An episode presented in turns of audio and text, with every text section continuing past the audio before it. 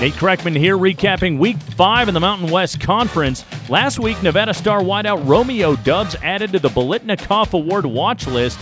On Saturday, Doubs bolstered the resume against the best defense in the Mountain West. Strong steps up, looks long, goes long, right side, Doubs, end zone, he's got it! Touchdown, Nevada! 50 yards. Strong to Doubs. Nevada's back in front, 22 21 pack. John Ramey from Learfield IMG College. Doubs five catches for a buck 33 and that 50 yard touchdown. Nevada, their biggest win yet, 26 21 over San Diego State in a national spotlight game on CBS. Give some love to the Wolfpack defense, holding the Aztecs to just 41 total yards the entire second half. Nevada 5 0 for the first time since 2010.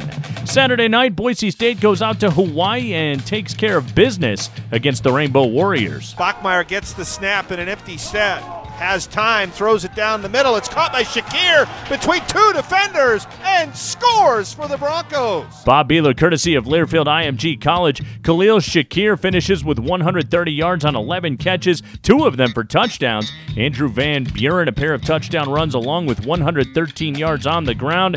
And Hank Bachmeier and the Broncos get a big road win at Hawaii 40 to 32. Boise State 4 and 1 still unbeaten in conference play.